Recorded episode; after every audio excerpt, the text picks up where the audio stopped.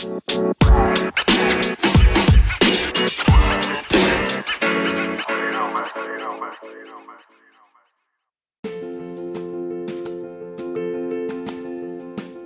I'm going to just go ahead and invite uh, Jay Schiffman up to share his story. So let's give it up for Jay. Welcome to the Choose Your Struggle podcast. I am your host, Jay Schiffman. Hey, y'all. Welcome back to the Choose Your Struggle podcast. Very quick introduction today because, as you can guess, if you're listening to it the day it drops, it's Monday, May the 4th. May the 4th be with you to all my Star Wars fans, which means today is not a normal Choose Your Struggle podcast day.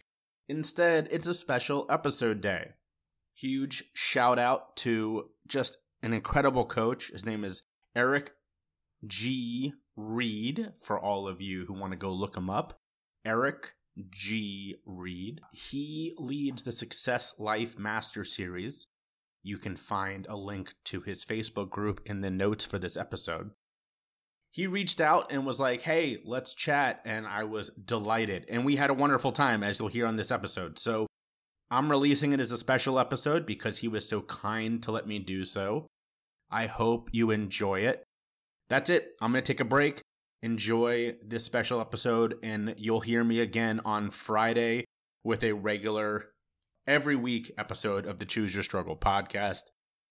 No good egg today, no choose your card. Uh, that comes on Fridays, as you know.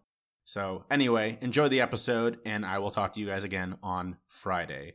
Have you ever thought about starting your own podcast and then thought, oh, man, I just, I don't even know where to begin? Well, I have the perfect answer for you. It's Anchor. They have all the tools you need to get started right away, all in one spot. You can do it from your phone or your computer. They'll even distribute for you so you don't have to go looking for places to get your podcast out. But the best part is it's all free. That's right, you can sign up today without any hassle at all. You can even start making money right from the beginning. It's everything you need in a podcast in one place. So check it out today. Go to anchor.fm or download the free Anchor app to get started.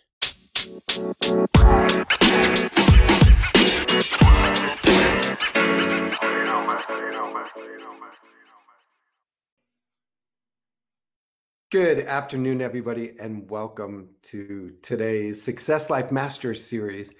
I am so fortunate that when I reach out to so many amazing people and ask if they would come and share their story, their experience here with us, I get a yes. I, I love understanding other people and other people's stories, and more important, celebrating their journey.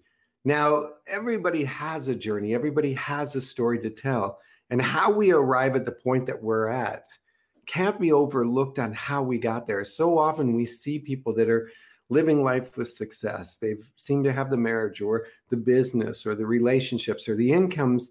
And we're like, man, they got it all. But often we forget that they didn't come into this earth fully formed in the current position that they're at, that there was a struggle and a story behind it. And if we don't honor that struggle and that story, then we really don't honor the success in the moment that they're having. And so, being a part of the Success Life series and the Master series is really about celebrating the journey that we each take to discover and create our own level of success. So for some, it may be running a multi-million dollar company. For some, it might be being able to, for the first time, engage with their family or their children, or writing a book, or traveling and having an adventure, or being successful in their recovery. Each of us has a definition of what success feels like uh, for us today and in this moment. And so it's because of that that I will continually always seek out other people's stories. I will always engage with other people. And now, in the middle of this COVID, you know, got to tell you, having a little bit of the jitters thing, you know, trying to get out there and meet people and engage with people or go to the mall and create stories about people that I see isn't happening. But then again, instead of complaining about it and bitching and moaning and telling everybody how rotten life is, I have been able to adopt this medium of social media and StreamYard in particular to connect with some amazing people that maybe, just maybe, I wouldn't have been able to had it not been for COVID. So I want you to take a moment and just think about the people in your life that you have wanted to connect with and haven't, or ideas or thoughts or experiences that you want to have with other individuals, and then begin to seek them out and find their story. I was fortunate enough to just send Jay a letter and say, Hey, love to have you and your journey. And you teach me about which struggles to pick because, Lord, I pick them all. I keep getting yelled at as a parent pick your battles they're all battles. That's what I keep saying. Everyone is a battle. Why does it always have to be a battle? But I think we're going to get some insight onto that in just a moment. So let me run down to the virtual green room, grab our guests. Why I'm doing that, do me a favor, take a moment and like, share, comment, and, and let other people know what's going on here in the Your Success Life group. And there he is, straight from the green room. it's great to be here. Thank you so much for having me. Thank you. Um, I really appreciate it. Like I was saying, there's this experience of COVID is, you know, both created distance and I think in some ways created new communities. So thank you for being a part of this community and for stepping into it with us. No, I, I couldn't agree more. Um, I run a, a podcast, the, the, Choose Your Struggle podcast, hence the hence the name. That's my that's my brand. But I've had the absolute pleasure of uh, interviewing some amazing people that I think I normally wouldn't be able to. Not because you know I don't think they would want to interact, but everyone's so busy, and now we're all forced to stay at home, and this is how we're having the chance to connect. So you know, it's it's been awful in so many ways, but there are a couple of little tiny nuggets of of goodness that have come with it. And I think long term, we're all going to learn something about ourselves and about others during this period. That's my hope, and I hope that we don't rubber band back to the old way. That this has forced us to change our perspective and change our thinking. I sometimes worry that we can quickly shrink back to our original shape after being stretched out. I had somebody say the other day, that so many celebrities are home and bored because they're not on movie sets or doing TV interviews or traveling that it's really easy to get celebrity endorsements. they're like, I'm bored. I'll be yeah. happy to endorse your product. So any of those, you know, A-list celebrities like Anderson Cooper, J Lo, you know, that whole group. If you're sitting around you're bored and you want to come and do Success Life, as soon as Jay and I finish, I'll go ahead and open a spot for you as well. Yeah, I, I, tell a little bit about Jay. Hmm. Uh, so, so Jay, um, I live on Daniel Island in in South Carolina with my wife Lauren and our dog Nell. We moved down here in August uh, last last year uh, from Cincinnati, where where I was born and raised, and um, we, she and I have been married now for about a year and a quarter, year and a third. uh, um, yeah, still keeping track. He's not going to let that anniversary slip past. No, no, no, I won't. Uh, and and um, you know, my story is is you know very long and convoluted, but the the short of it is that I am ten years in recovery from a prescription pill addiction. Um, I've told that story a lot, and if you if you want to follow me, you can check out my website uh, www.jschiffman.com or my podcast that I previously mentioned, and hear hear it in detail somewhere else. We don't we don't need to get into all those details, but essentially, what I do now is, you know, I was forced to learn good mental health habits and in pretty much the worst way imaginable. And my goal, the thing I get out of bed every day to do is help other people learn those habits uh, without having to go through what I went through.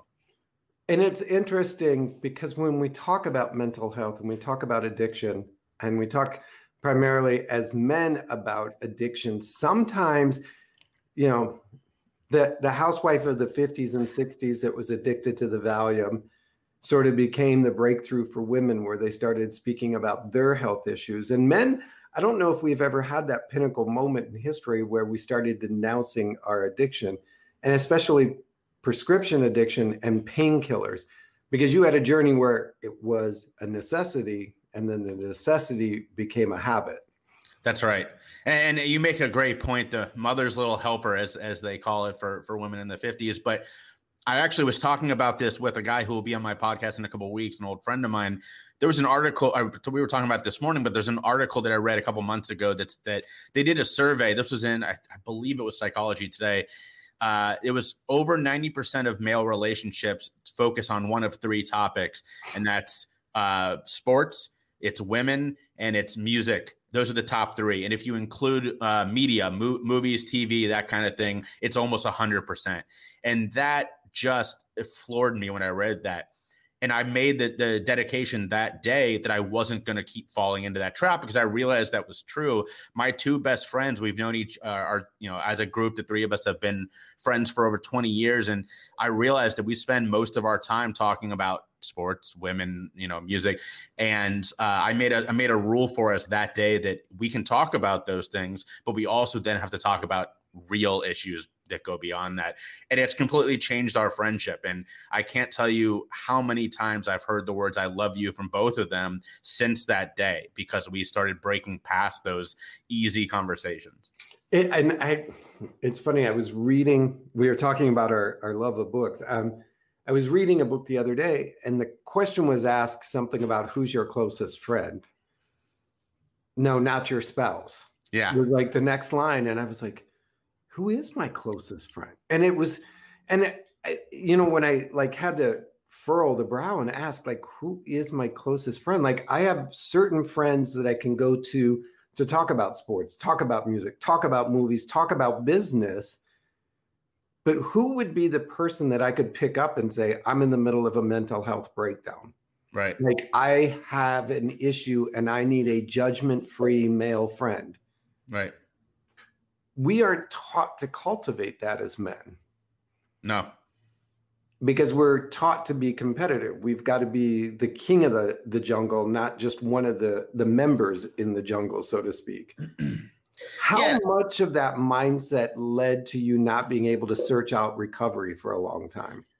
Yeah, so I think that there's there's two very good points in there. And and the first is that you're right. It's sort of um, you know, we're we're taught when we're younger that women are allowed to share their feelings and men aren't. You know, we're we're told that, you know, go out there and play. You know, men are supposed to be strong. We're supposed to be, you know, as you said, that kind of the hunters and and keeping that emotion in is is what it means to be a man. So that's slowly starting to change, but for a long time that was sort of the, the norm. The second is that as a society, why is it and again this is also starting to change but it, it should have changed a long time ago.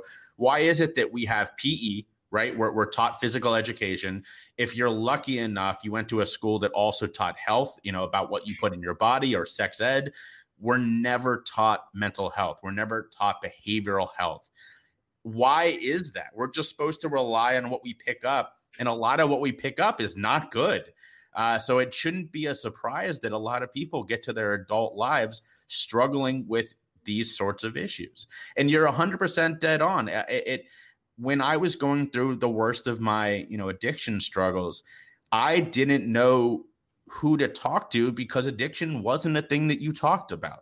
You know, I had friends friends, I want to put that in quotation, uh, that I used with, friends that I partied with, um, and friends who knew that let's be honest, I was doing more than I should. But none of them, you know, until the day that I attempted suicide and overdosed, none of them really sort of tried to stop me. And luckily, that day was the day that a couple of them did. And, and it's the reason that I ended up in the hospital that night instead of the morgue. But it, it, it shouldn't have taken for either one of us, for me to reach out and for the friends to do the same, me literally attempting to kill myself and and it is such a double sword you know when you're in college and you're hanging out with the frat brothers and you're doing the things that the animal house movie projects us as doing. Oh he's just sowing his seeds. He's just you know being a man. He's you know he's doing what all boys do. Yay for him. He's learning his alcohol tolerance level at an early age. And yet if the girl would be doing that or the daughter there would be all of these societal stereotypes. You know, what kind of girl is she? Don't bring that kind of girl home to mother. That's not the kind of girl.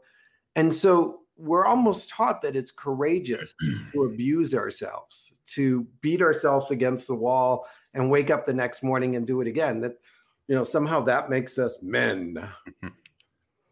Yeah, no, there's definitely a lot of truth in that, and and it is it is a sec. There's a, a gender divide, and uh, again, I think that's starting to change as we remove some of those stereotypes of what it means to be a woman and what it means to be a man that are almost to a, a, a uh, stereotype harmful.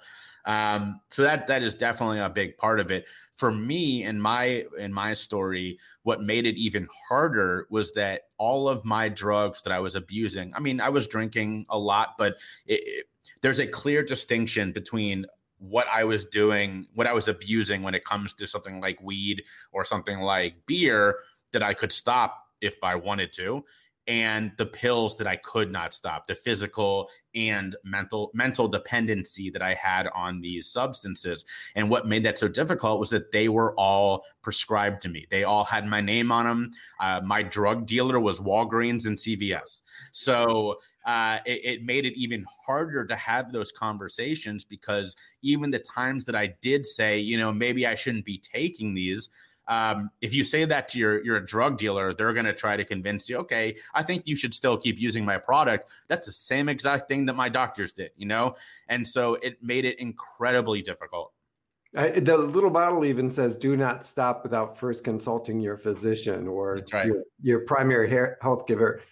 And they come in those crisp white little outfits. you know, it's almost like they're nuns. It's like, how could they be doing me harm? Yeah. But also, when you sit down and you speak with them and you don't tell the full extent, it's because you're in addiction and you don't want to tell them the full story.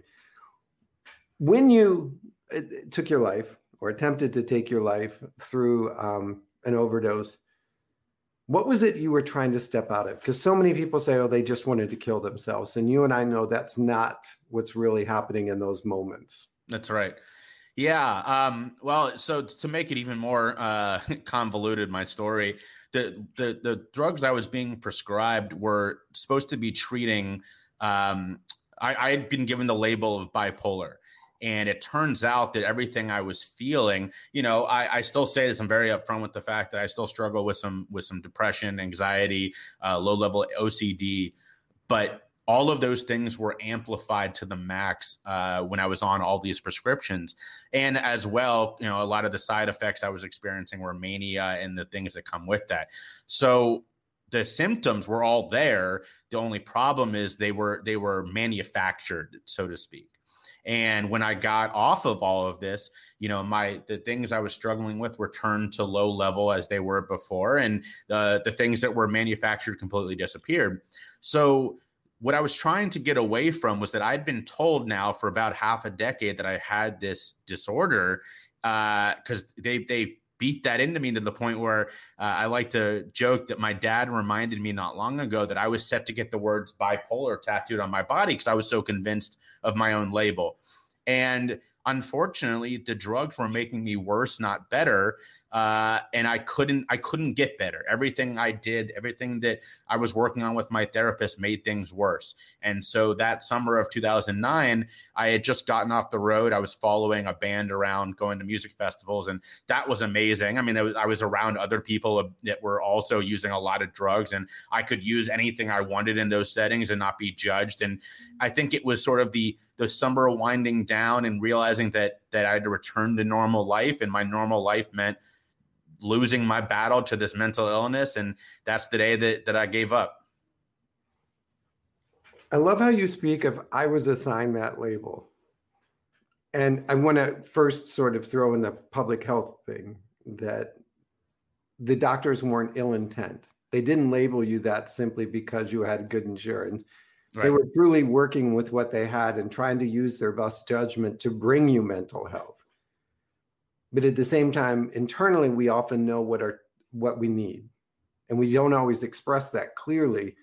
And I think more so, again, going back to the the issue is, as men, we don't learn to identify our feelings. So when we're sitting in that situation with a therapist or a doctor, and they're asking us how we feel, we may not be able to express it. So they're only treating what they can see, not what we know.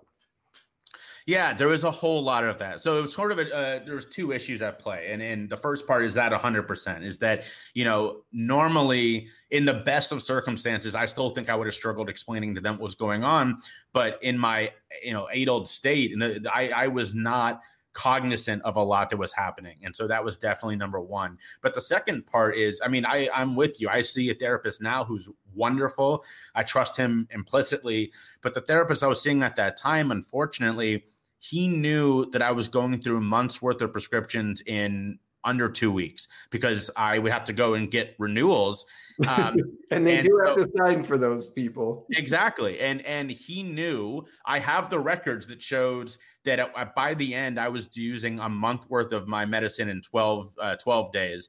Uh, but he kept signing for it. So there was a lot of unable to wrap our heads around what was going on. And there was also on his part an inability to look in the mirror and say, you know, I may have screwed this one up. And and instead to keep renewing what was clearly uh, now being abused. And by the end, I was taking uh, Klonopin, which is the one that really got me the worst.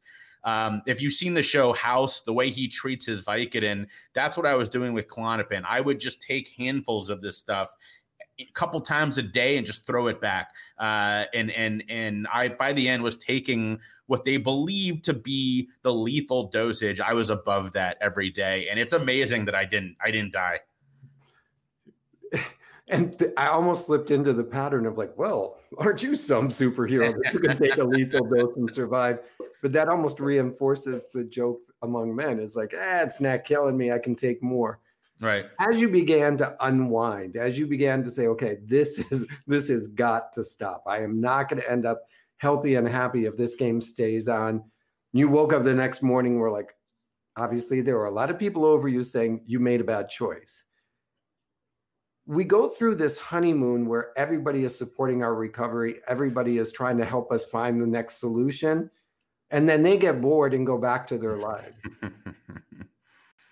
yeah. How did that ha- like that's the part that I sort of want to lean into. It's like how did you decide to stay in that recovery, stay in that perspective of of healing well, so it started for me. Um, I was I was living in uh, I was I was in Massachusetts in Stockbridge, Massachusetts, in a long term care facility. I was there for three months, uh, supposed to be getting treatment for my bipolar, and there I was lucky enough to meet a couple of amazing people with substance use disorders, and I started thinking, you know, this looks more like what I'm going through, and so I made that choice at the end of the three months I'd been there to check myself out and try to withdraw from medication. And at that point, there weren't a lot of people supporting that. The only person who really was like, let's do this, let's try it was my grandmother, who allowed me to move in with her in Cornville, Arizona. And a little you make it sound like a senior citizen center in the middle of nowhere. You know it, it, so here was our day. Uh, the only thing i had to look forward to is watching ellen with her every day at three o'clock. Uh, so you're not too far off. But uh, but but living with her for for almost four months um, withdrawing from all these medications i was on you know at that point including myself, everyone was just sort of holding their breath to see what would come next. And when it became clear that, you know, I was gonna, I could do this, I could live without this medication, it took me, I would say, a solid five years to get to a point where my mental age and my maturity caught up with where I was supposed to be because I'd never been allowed to have the sort of mental growth in my teenage years in my early 20s that I should have gone through because I was so inundated with chemicals. And it really took me until uh, you know my my late 20s uh, by the time i had graduated from college i'd had a couple successful relationships that i could be able to say okay i am now this this sort of full person that that i should have been you know half a decade or more ago. And and there was not a lot of support but it was mostly because there for a long time i kept this in. For five years in recovery i saw it as a mark of shame. I, I wouldn't even say i was in recovery you know? I, I i didn't really know how to wrap my head around what had happened to me. And uh, it took it took over half a decade before I when I had been doing a lot of reading, a lot of you know sort of trying to understand what addiction really was, and now here I am five years later from that, and this is what I do because I, I fully have leaned into that, and instead of a mark of shame, it's now I like to say it's the uh, the the first line of my biography and the last line of my obituary is is the fact that I'm in recovery. And and I fully embrace it and and I, I see it as a instead of a mark of shame is something that you know it, it made me who I am. And I really want to emphasize when we talk about being in recovery, there's almost like this hierarchy of recovery. Oh, you were in pain pill recovery or you were in alcohol recovery, but you weren't doing crack. You weren't doing heroin yeah. or you didn't become home. It's recovery is recovery. And we each have different battles. We each have different struggles, so to speak. And recovery is that process of gaining mental health. That's right. That you know begins sometimes with a physical recovery but it is always that gaining more clarity on who we are as individuals and through our mental perspective. And so it's fair to say that pretty much everybody is in some form of recovery if they're aware that they have space to grow into. Um, jay is maybe just a little lucky because he knows the date that his recovery began where some of us walk through life waiting for that moment now that you're 10 years past um, and I know there it has not been just you know a Disney cruise out the port for 10 years. What are the challenges that you face as somebody in recovery and in awareness that's like, okay, my old self would have behaved, responded, or managed it this way. I don't know how to manage or respond to it this way, but I know what I want it to look like. Yeah, that's a wonderful question. I um I would say so. The the biggest challenge for me is is is sort of twofold. It's one, it's ending the stigma. You know, it is something that I am so forward on and so upfront about that it puts some people back on their heels. And um, you know, we're again that's changing, but it's it's too slow. And I talk about my my recovery so openly um, because I want it to be a thing. You know, perfect example is I had a conversation with my own grandmother not long ago, not the one I live with, a different grandmother, and we, my aunt, unfortunately, is currently going through chemo. And she my my grandmother said you know you're so brave to share your story. And i said i said why? And she said because it's, it's just amazing you talk about it. I said yeah I, I, mean thank you but would you say that you know my aunt is brave for telling her story? And she said no. And i said why? You know, she's brave for what she's going through, and you would agree with that. And she said, Of course. And I said, But why am I brave for talking about my story and she's not? And she's like, You know, she couldn't really articulate why she felt that way. And that's the stigma. You know, there's nothing different about going through a struggle with cancer and going through a struggle with with addiction. There shouldn't be anything different with the way we talk about it.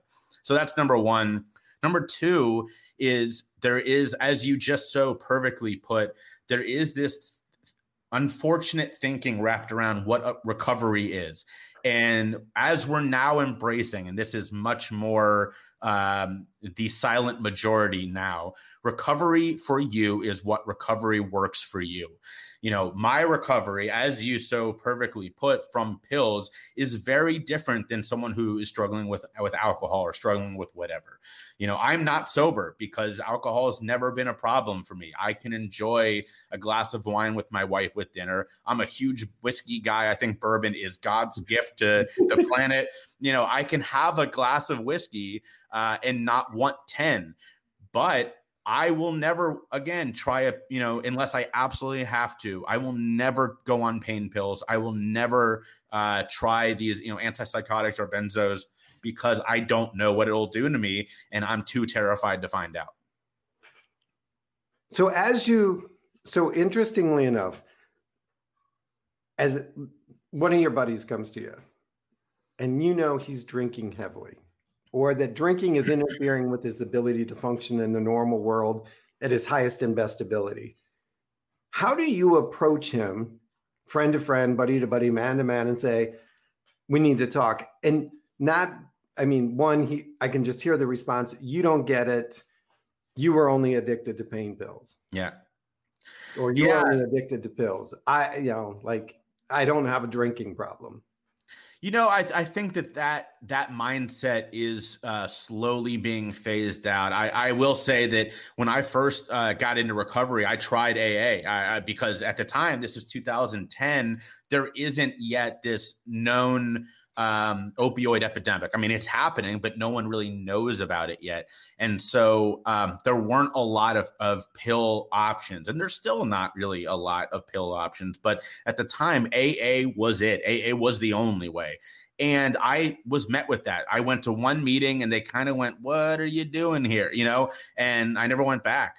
Um, so I definitely, I mean, that is very real. I will say that luckily uh, that is starting to change. And actually, just uh, last week, I got a call from a guy who I went to high school with, and he said, "I've seen your posting. Uh, you don't know this about me, but I'm, you know, uh, in recovery. He's like six months in, but he was calling because a friend of his was going through the struggle today. I mean, he said, "I'm terrified of leaving. Uh, you know, I don't know if they're gonna make it through the weekend." And we had a nice, honest conversation. Went on for about a half an hour uh, about ways that this person could help their friend while still maintaining their own sobriety. And that's a tough line to walk because for him to be in recovery right now means 100% sobriety.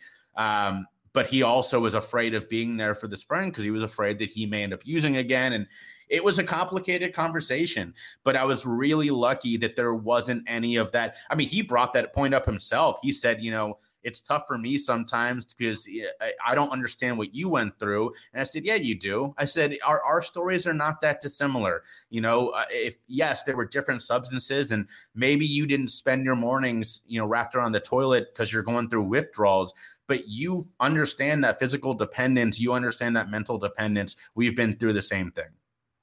We, we have an expression in recovery, you know, if you can't be near the drug you love, love the drug you're near. Sometimes the behavior isn't the or the drug isn't the problem, it's the behavior. Yeah. And we all have a common behavioral issue that we're trying to use a third an outside source to recover or use to cover up.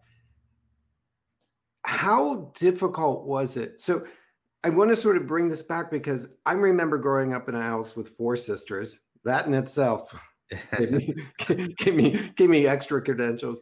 But when you would look at the cover of the magazines that they would have, you know, it would be, you know, 12 ways to know that, you know, you're in a happy marriage. And like there was a mm-hmm. lot more emo and then you look at the men's magazines, building the best abs, lifting yeah. the most weights. You know, maybe there's a little bit of male grooming in there, but very little. It's all about how did you begin to cultivate these conversations where you would come into groups of men and begin to discuss feelings when there hadn't been a training ground for you?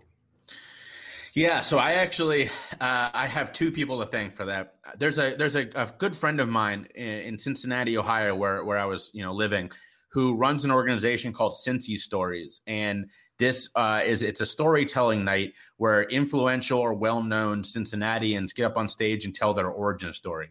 And until uh, he asked me to do it, I had never once spoken publicly about being in recovery. Uh, I had good friends who didn't know. Um, and he asked me to do it because he knew we had talked about it. And I said, not going to happen. And he asked me three times. And every time I said, dude, ain't going to happen. Stop asking, you know? And no open night. absolutely not. And so I just so happened to be going to see my parents for dinner, uh, like right after he asked me for the third time. And I mentioned to my dad that, that I was being asked to do this. And, you know, I, I, still remember this scene. He's sitting in his office at home and he's reading the New York Times and he's got it up in front of his face. And he asked me, you know, why why aren't you doing it? And I said, you know, I'm really scared of what people are going to say, and I've never really talked about this before. And he slowly lowers the paper as only a father can do. And he looks at me and he goes, Fear is never a good reason not to do something. And then he flips the paper back up and keeps reading as if he didn't realize that he just blew my entire world apart, you know? Your so, dad must have gone to the same school as my dad. Those one-liners, it's like, now get on with life. Yeah, right. so uh, I went back to my buddy the next day and was like, "Hey, man, ask me again," and he did, and I said yes, and and uh, that was 2015 and i told my story on election night of 2015 and it just started to snowball where uh, i was asked to do a ted uh, ted talk not long after that and um, after that was just started you know it, it picked up uh, picked up steam and it became the kind of thing where once you get that positive affirmation, right? Once you get that response that makes you feel good about being open with it, you start to internalize it. And in five years, I went from I have good friends that don't know my story to being that guy that people know, okay, he's he's the recovery guy, he's the mental health guy, you know, he's someone we can talk to. And during this this lockdown, that the coronavirus lockdown, that's what I've been doing just to help as much as I can is posting about this and saying if you need someone to talk to, uh, you know, I've I've been doing a lot of my coaching for people that I know for free because so many people just don't know what to do with these emotions and these feelings that they're experiencing right now. So uh, that's been that's been uh, incredibly nice that I feel good about being able to help people in that way, and it's made me very busy because so many people just need someone to be there right now. And and I have seen it in my own coaching practice where I think there's this silent spike that's like everybody's holding on thinking tomorrow next week right things will go back to normal and then i can start my recovery start to you know taper off whatever their phrase is that it's i mean there is there's just this wave waiting to crash into the shores we're seeing it now beginning with our healthcare workers who are going home and you know committing suicide because they're just exhausted they they yeah. can't be they're done we're seeing it you know with parents and school school children i am connected to the foster care industry here uh, industry um, services mm-hmm. here in georgia and a lot of our kids aren't coming into care because they're not going to school where abuse and neglect can be reported. They're kind of living just off the radar. That when that radar screen starts up again, we're going to discover a lot more about our friends and neighbors than maybe we anticipated. I want to bring it from the TED Talk stage down to you've been married now a year and three quarters. Um, when you when you met your wife or your future wife at the time it's easy to do a ted talk because there's there's a more than a six foot distance. When you sit down with somebody that you like want to build a life with and you have to have that conversation of honey i think i would need to tell you about this problem i have unless she was one of your ted talk fans no. it was a different conversation. How do we have that conversation whether we need to begin recovery or we're in recovery with those people that can make it hurt the most if they don't listen. Yeah. So uh, for me, I met my now wife uh, about nine months after I first gave my talk. And so I was already, that ball was rolling. And the first thing, not the first thing, but uh, I, I still remember it was our th- third date. Um, I told her, I told her this whole story. And I even sent her my talk and I said you should watch this instead um, of dessert. We're going to be watching a movie, and it I, me. I, I was basically no, not not even that. I said, "Here's your homework before our next date." Uh, I sent her. I could just see you sitting at the Waffle House, going, "Is she coming? Is she coming?" Yeah, right. So here's the funny thing: is that she was completely open to it. She sat down. We had a great conversation about it, and then she uh, was like, "You know, the only thing I'm worried about is, you know, my I sent this to my mom, and I was like, look how brave this guy is," and she said, "Well, you." know, what if he relapses? And so that got a really good conversation going. Was um, not that my wife, you know, was was worried about this, but she got questions, and I said, "Here's how you answer those questions." And so um, it, it was it was sort of a blessing uh, that that I did that pretty early um, and and said, you know, this is me. This is I'm very upfront about this now. Uh, this is new to me still, is being very upfront about this. But uh, it's hard. I, I, definitely would not minimize that at, all uh, and say to you know the listeners that that this is it isn't a difficult. Uh, conversation because it is, um, and and there is a reason that people keep it silent, and that is the stigma is real you know there there is a lot of a lot of work being done to try to end that stigma uh, around issues of addiction and mental health but um, we have a long way to go.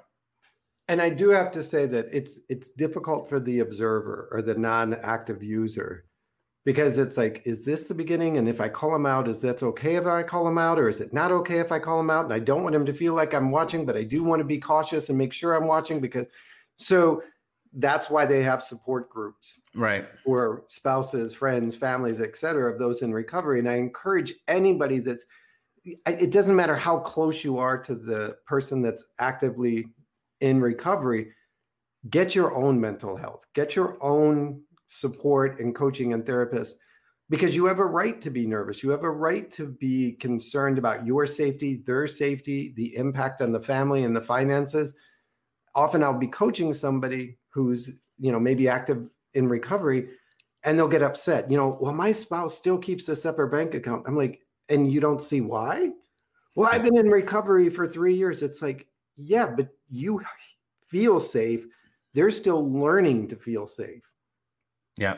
Like you're in a different journey than them and they had to wait until you started to be healthy before they could start to get healthy because they've been just waiting for that so i do encourage everybody that's around somebody um, that is in recovery to get your own so that led you to creating the choose your struggle so great I, yeah. like i tease everything is a battle with my type of personality talk about the choose your struggle and how you really came to make that your mantra yeah. So um, that was born from the very first time I spoke publicly about uh, being in recovery that night on election night in 2015.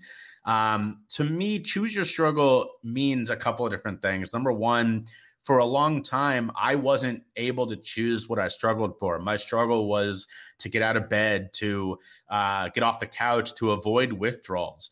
Uh, that was my life. And then when I entered recovery, I made the pledge to myself.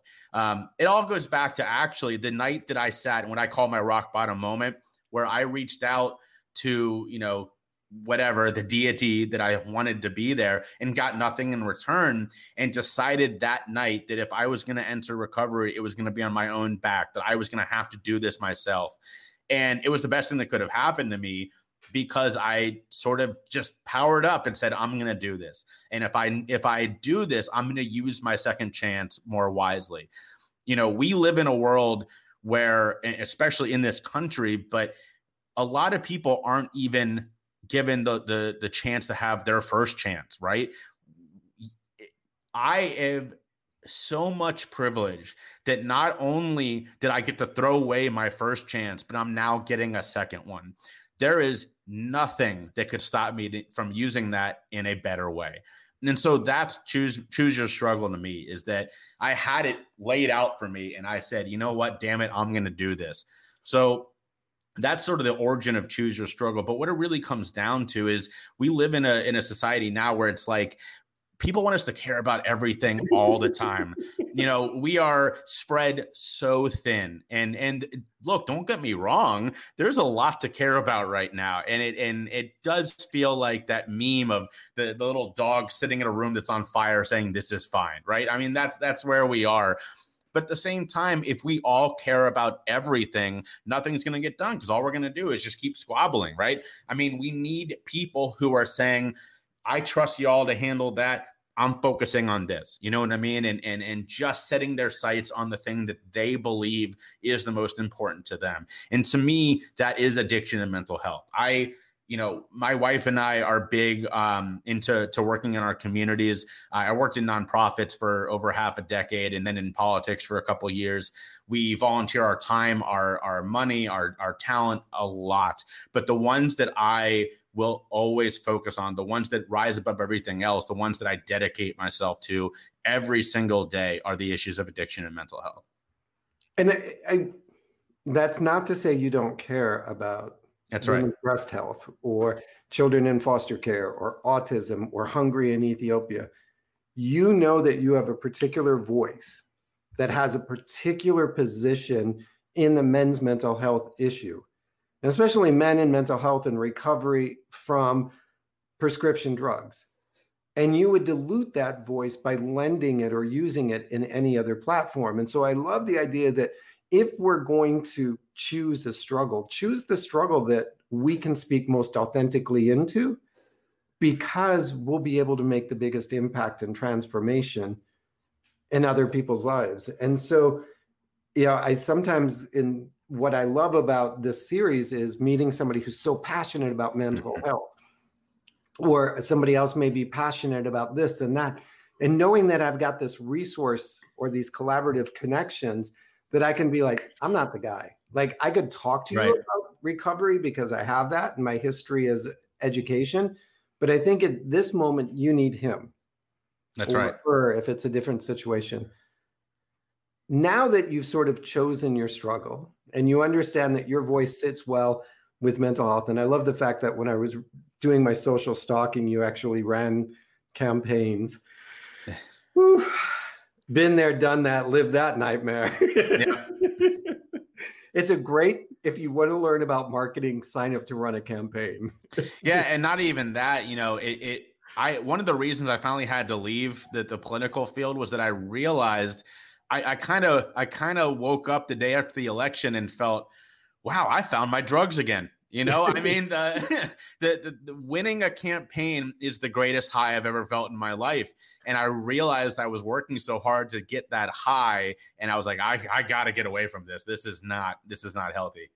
Which sets me up for the, the next question, which is like I always say, if you can't be near the drug you love, love the drug you're near you know you go into an aa meeting and everybody's like finished their first pack of cigarettes and it's not even 9 a.m or they've got like so much coffee in them that you know they're jittering. And i get that need on some level but how are you managing not falling in love with a new drug a new distraction? Yeah. Oh man. I i we could have an entire show on this. I i think that what's so scary is that you know look, AA is amazing. I, I, will never say anything different. But you touch on a fantastic point. You know, I was working with a guy not long ago who was in recovery from drinking, and his drinking problem was not good. I mean, it just flat out was not good. But he's now smoking three packs of cigarettes a day. And I said, man, I don't know if I would make that trade. Uh, you know, I mean, we can we can work on the mental health aspect. And by the way, the first thing I, I tell every single person I coach is I am never going to replace your therapist. I don't want to. I also recommend that you have a therapist. So I want to put that flat out out there. Yes. But or a uh, team of people that are working together in your recovery and that they know about each other. A hundred percent. Yeah. I, I, I, you know, there are very few people that I work with uh, who you know if they saw if they saw me first it was because they were kind of scared of getting a therapist and we worked on that as well but uh, i i never want to you know i am not your therapist that's not my goal I see myself as, you know, t- me to your therapist is your, you know, gym trainer to your doctor, right? You're not going to ask your doctor how many reps you should do in the gym. And if you herniate your back, you're not going to your gym trainer. And if you are, there's something wrong with you, you know? So I agree. And I always coach everybody very similar to you. They need to know I exist and I need to know they exist. Now, I respect private patient confidentiality but you can't be telling me one thing and going and doing something else with them or vice versa. 100% that, it, that if we're creating a, a complete mental health then we need to know each other's involved. It's often like when you go to the doctor and it's like well are you taking any drugs prescription or non-prescription? That's right. That's right. Because st john's wort will interfere with certain drugs and i need to know that even though it doesn't show up on your Walgreens prescription card. And if you lie to your doctor, bad things are going to happen, you know? And I know that, you know, again, as someone who who is sees my own therapist, if I lie to my therapist, you know, we're not going off the best information. And so I definitely 100% agree with you and I recommend that same thing to every one of my clients. With that said though, so now so now you're working with people in recovery, people trying to establish mental health people developing their their practice. What does your daily practice look like that keeps you yeah. available to show up like this so to speak? So i go i i've created my own method but it's off of very sort of um tried and true uh, ideas in, in the mental health sphere. You know i call my method the most ways method because it's a mnemonic and it helps me remember it more than anything else uh, most ways stands for mood, stability, warning signs, and yes, self care. So those are the, the, the, big four for me. And uh, mood is pretty simple. At the end of each day, I have an app on my phone, and it's a it's a moment of um, you know being very very aware, right? So I I I am not just the mood that I'm in at that moment, but it gives me a chance to re- reflect on my day, and I, re- I rate it from a one to five. And um, you know, it, it's it's a it's a more difficult exercise than you would think because it'd be very easy to say, "Oh, I'm feeling good right now," and completely forget the shitty day that you had beforehand, right? So, um, you know, it's it's it's definitely a moment of of being aware of yourself, and so that's number one. Number two is looking at that stability, right? If you're if you're a one, a five, a three, a two, something's going on in your life. You know, I'm usually between a three and a four every single day. If I look at my month, it's very rare that I get outside of that three and a four. But it also is good awareness because if I'm at a five, I know if a fall is coming, you know, because it's really impossible for most people and me, especially to stay at a five all the time. I mean, that's that's difficult. So it's being aware that if the next day feels overly worse than than the day before, probably isn't. It's just a fall from from the day before. So that you know that stability also helps. So I want to jump on that because I everybody I know is now using a similar app of some kind. I've always advocated it as part of your journal exercising and sometimes even breaking it down to three parts of the day, the morning, the afternoon, or different events. So you can see just because you went from a five to a three does not mean your your mental health is slipping. And That's right. seeing yourself at a five, you've now learned to say, okay, today was a great day. You know, the weather was beautiful. We went for a walk in the park. We found a magic kite and we flew it. And my wife told me, like, everything was great. Tomorrow, it's going to be very difficult to have a five. So let me pace myself into knowing it's going to be a three. That's right instead of seeing it as why can't I have another five? That's right. Life doesn't consist of all fives and life doesn't consist of all ones. And if it does, I need help. You know, I would say if I found a magic kite, that would probably be a six. I, I think that's above. I'll show you um, where to get them. That's wonderful. No, and I completely agree with you. I mean that that is so key is recognizing um, you know, like I was saying, that fall, you know, a, a feeling feeling worse than a five doesn't mean that you're at a two. It means you're at a four. And that can feel like a much farther fall than than it, than it is. So number two is that stability. But then number three, the warning signs. If you are looking at your stability, right? And you're like I said, you're a three, a five, whatever, or if you're just flat a two or a one well let's get into that let's get into what was happening on those days and those warning signs can be anything from your your temper you know how was your temper during this period how was your substance use if you started using a lot more than you were using before uh, your physical health are you are you sluggish are you not working out uh, how is your sleep are you having suicidal thoughts if so let's call your therapist right away you know that's beyond what i think uh, I want to handle because I think at that point, you know, it's the same thing. If you're physically sick, you're not going to go to the gym. You need to call your doctor. So these are the things that we should start focusing on. And it's easier at that point to break that down and say, you know, man, the, the last week I was just just so like in myself the whole time. I was I was ready to, to fight at a drop of the hat. Well, let's get into why you had that temper so so going on, and and maybe maybe we're avoiding some things that are a little bit deeper down that you're struggling to admit to yourself and struggling to admit to me. And if we can break through that, we can start talking about them. Yeah, and I think that's really important because in recovery, there are always those secret triggers, conversations with our parents, the upcoming conversation with our parents, our spouse, our family. Um, it can be as simple as a number on a bank account. That's that, right. That makes you feel a certain way. I, or, I or, or, excuse me to, in, to interrupt. Not only a bank account, but a number on a scale. Oh, oh my God, that that is. I can I can't tell you how many times I've had we conversations with so people. Many broken scales in our house piled up in the garage. That's right. Um, I tell people, for instance, like kids in foster care, ice hitting a glass is just ice hitting a glass. Ice kid hitting a glass to a kid in recovery or from a kid in foster care whose parent is in recovery triggers a whole different set of fears and doubts and in, like oh my gosh i'm hearing somebody start to drink. They're, you know what happens when they drink and they That's can go right. off. And so like you said if you're seeing that flat line of emotions i've had a two a two a two a two a two clearly there's something going on internally or externally that's causing you to shrink right. it, talk about it. So um, warning signs, and yep. then then the and, and, number four was yes, self care. Uh, and I, I, put that in there as kind of a joke. Yes, self care is everywhere right now. Everyone's talking about it. But there's a clear line between yeah having that glass of wine that helps you relax a little bit that's great. Drinking a bottle a night that's not self-care. We, we've got a problem that we should talk about a little bit you know?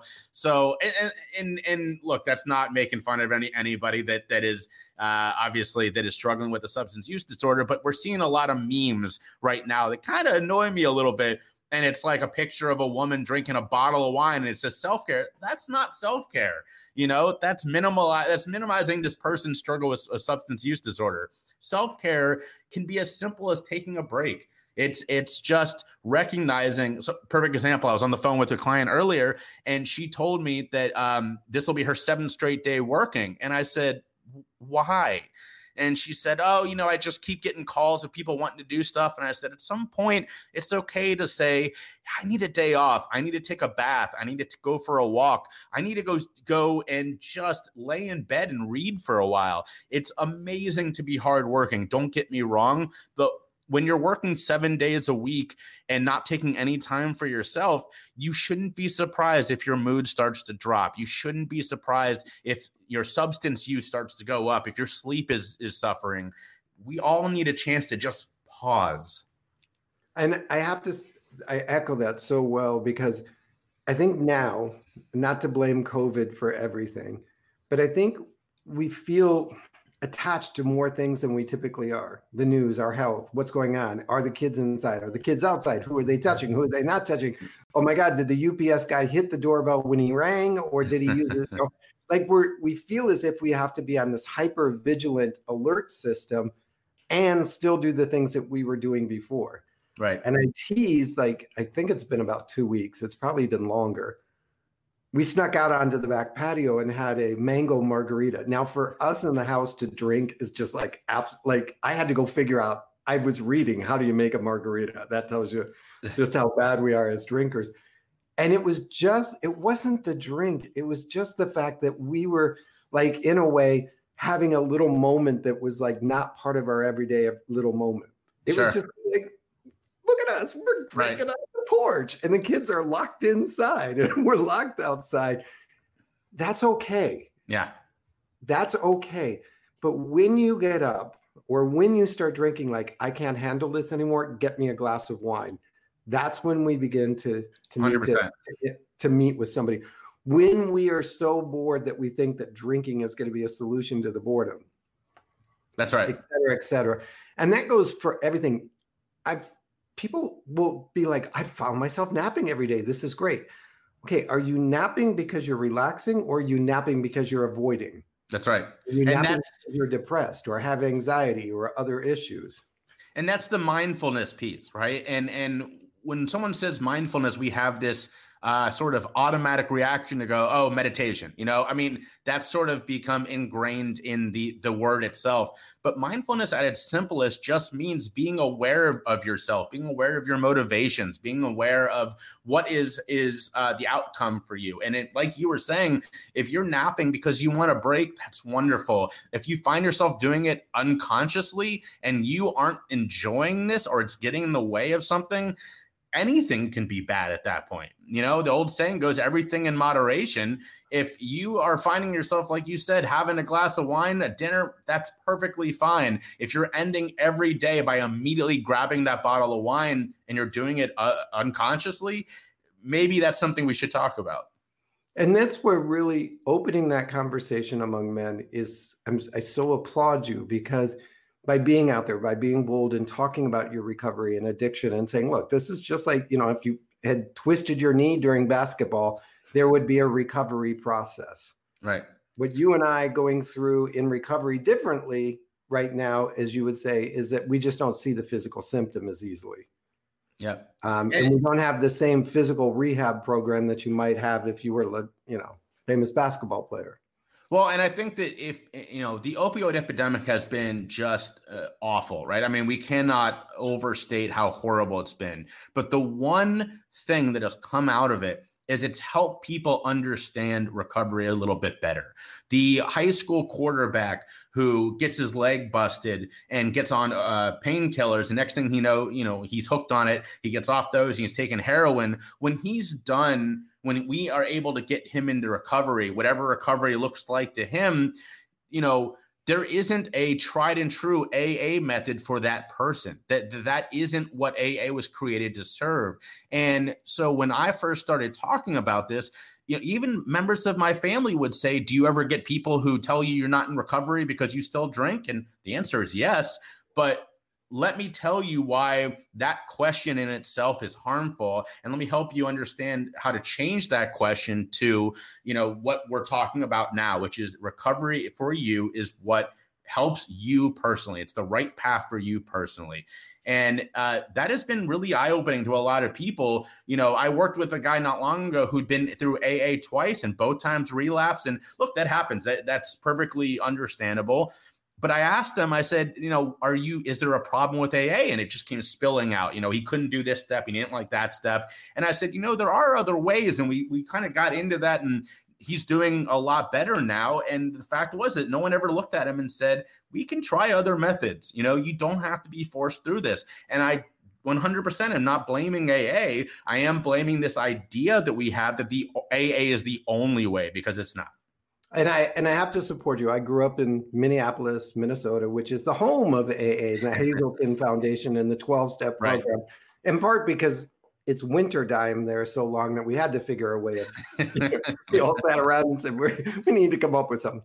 And I'm and I have worked in um, with people in recovery. I have a degree from the University of Minnesota in recovery and grief it's not the only solution. And just because AA has become NA and become all of the different variations, it's one modality to help you raise your awareness and begin to take responsibility for your mental health and your recovery.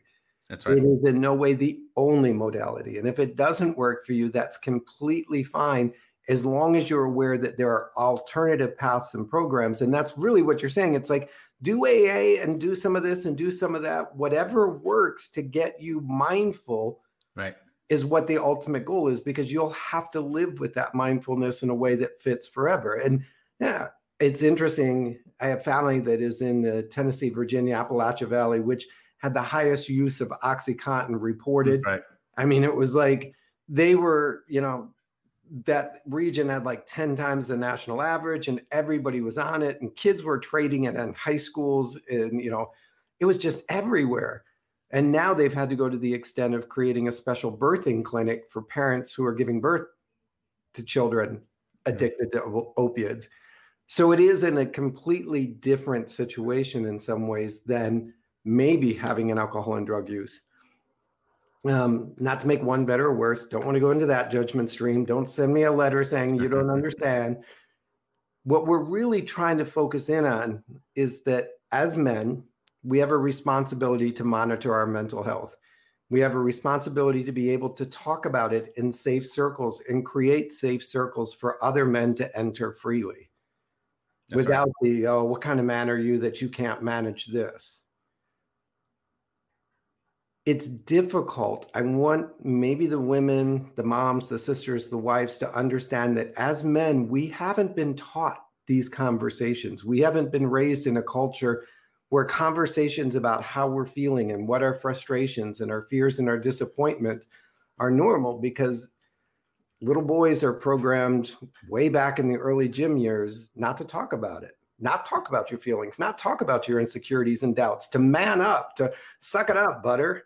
You know, let's go for it. Um, I laugh because often you'll hear women in the bathroom, you know, like the men's and the women's bathroom in public, and they'll be talking about anything in the middle of a bathroom. Like, like they just, yeah. And men are just like staring at the wall, silent. Yeah. And that's really how we go through our life sometimes as men is we don't talk, we don't interact. And if we do, it's on one of those three areas, sports, music, or, you know, whatever, grilling in some cases. like I've seen some people have a 20 minute conversation over the big green egg.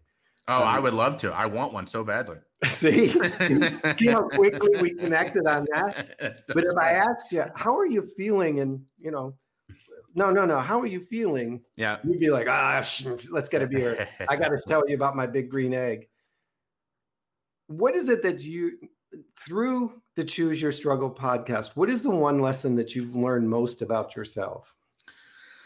Oh man. Uh, so yeah, first off, definitely check out the Choose Your Struggle podcast. You can get it on Apple, Stitcher, Spotify, anywhere you anywhere you get your podcast. Um, you know, I've I've been super lucky. I started this in in February when we were starting to learn that this thing was probably going to be as bad as they thought it uh, as it wasn't. They were right, and I'm really glad I did it because uh, it's been my my ability to still get this message out during during this time. And you know, the the the thing that I've I would say that I've learned the most is first off, you're not wrong.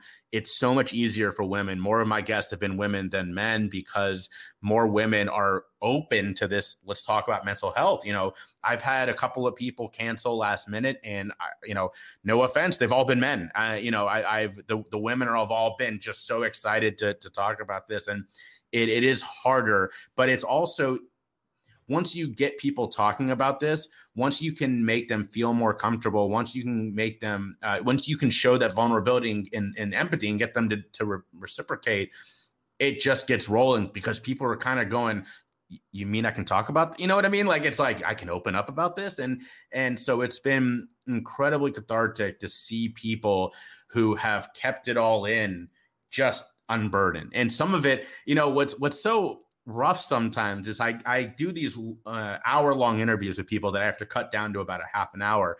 And um, the last couple I've done have gone on hour and a half. And some of the best stuff comes out after we've stopped recording.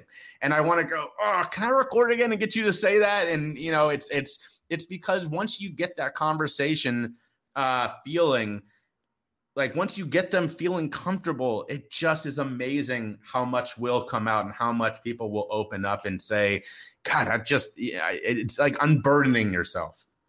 I want to thank you for creating a safe place for men. Thank um, you. I want to encourage other men to understand that sometimes that safe place might just for you right now be one on one. And it's okay to come into that place and say, I just need a safe place for a minute. Yeah. Yeah. And, uh, and, announce as you arrive, I just need it for a minute because I've never experienced it before. I've never had that opportunity. It's funny in our in our church we have small groups and I attended a men's small group and it even felt a little less than safe. Mm-hmm. And you would think sometimes our faith-based organizations that are promoting small groups would be the safest place. They're not always equipped and ready to handle the recovery and addiction question. And so understand that it wasn't a rejection of you if you tried that avenue. It's maybe you just didn't have, they were frightened by the conversation. And like all people, when they're frightened by a conversation, they try and get out of it as quickly as they can. What Jay is saying is he is a safe place for that conversation, whether it's about addiction, whether it's about recovery, whether it's about a spouse or a loved one that's going through that situation find your safe spaces strategically so that you can explore them and explode into them i say in a way. I, I just i, I want to encourage men do it do it do it do it do it. We have to especially as we are now leading a generation of men our sons and our nephews and maybe even our grandchildren that haven't seen us in recovery or seen us in, in sobriety i encourage you to step into it. Um, and wives sisters, whatever, the other gender, we're not the same animals as you guys. And to some degree, I will go ahead and admit we're probably the less evolved animals. so what works for you may not necessarily work for your your your male partner or the the male person in your life. Be okay with that. Guide them to what works for them, not what worked for you. And I, I think that's perfectly said. And I would say that that plus, you know, eh, for for everybody what worked for you? You know i for instance have three pages of exercises that i have worked with uh, with my clients some that work for me and some that don't. But just because it works for me or just because it doesn't work for me doesn't mean the same will hold true with the people i work with.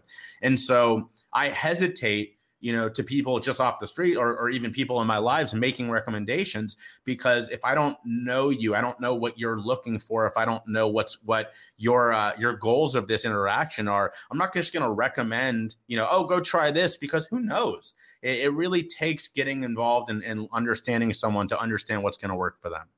Yeah, but do something. It only yes. works if you work it. Isn't that just the- be just be there? You know, show empathy and and that is the hardest step. Just do that to begin with and we can go from there. Yeah, I I have to sort of have my you don't need to fix it button always taped to my forehead because that's my default button. Oh man, oh, I can fix that. Shh, I don't want to fix. You're oh god, you're preaching to the choir. Oh, it's so hard. Victims. It's a guy thing. I and yeah. I don't mean to like diminish women that are master fixers. We just want to fix it and move on. A hundred percent. That is definitely difficult. And, and, and, so recovery is not something that you will ever fix. It's something that you will continually modify and transition. That's right. I applaud you for your 10 years of recovery and your continued you. inspiration to others for picking up the challenge and, and holding to the struggle that's most dear to you. Um, everybody, you can find Jay at the Choose Your Struggle podcast, other places where they can dig into you. I know we have a couple in the comments section. Yep. Uh, so the Choose Your Struggle podcast, anywhere that you get your podcast. Uh, my website, www.jayshifman.com. Reach out to me there. Um, I've gotten a couple people, by the way. This is this is my push. If you are interested in sharing your story, uh, I've had people reach out through my website, and so far, 100% of them have had stories that I want to hear and I want to I want to broadcast. So definitely don't hesitate to reach out. You can find me on LinkedIn or Facebook at Jay Shifman, J A Y S H I F M A N, on Instagram at The Next Shifman, and Twitter at JB Shifman. And I'll get all of those in the notes, you guys, just so you can track and keep them. Um, thank you again for sharing your story with me, for being so willing to jump in and just be such a lighthouse for so many of us. Keep on doing what you're doing. And if I can help you, you know where to call me for. Well, thank you. And thank you for having me. And thank you for all your work. It's always great to connect with people who not only understand, but are also doing that amazing work themselves. So thank you for all you're doing and uh, keep up the great work. And I love the show. Hey, we're just a community working together. That's right. thank you, everybody. I will see you Monday morning at 8 a.m. Eastern for another Success Life. Till then, go out and live your life with success because you are worthy of it, my friends. You are worthy of it.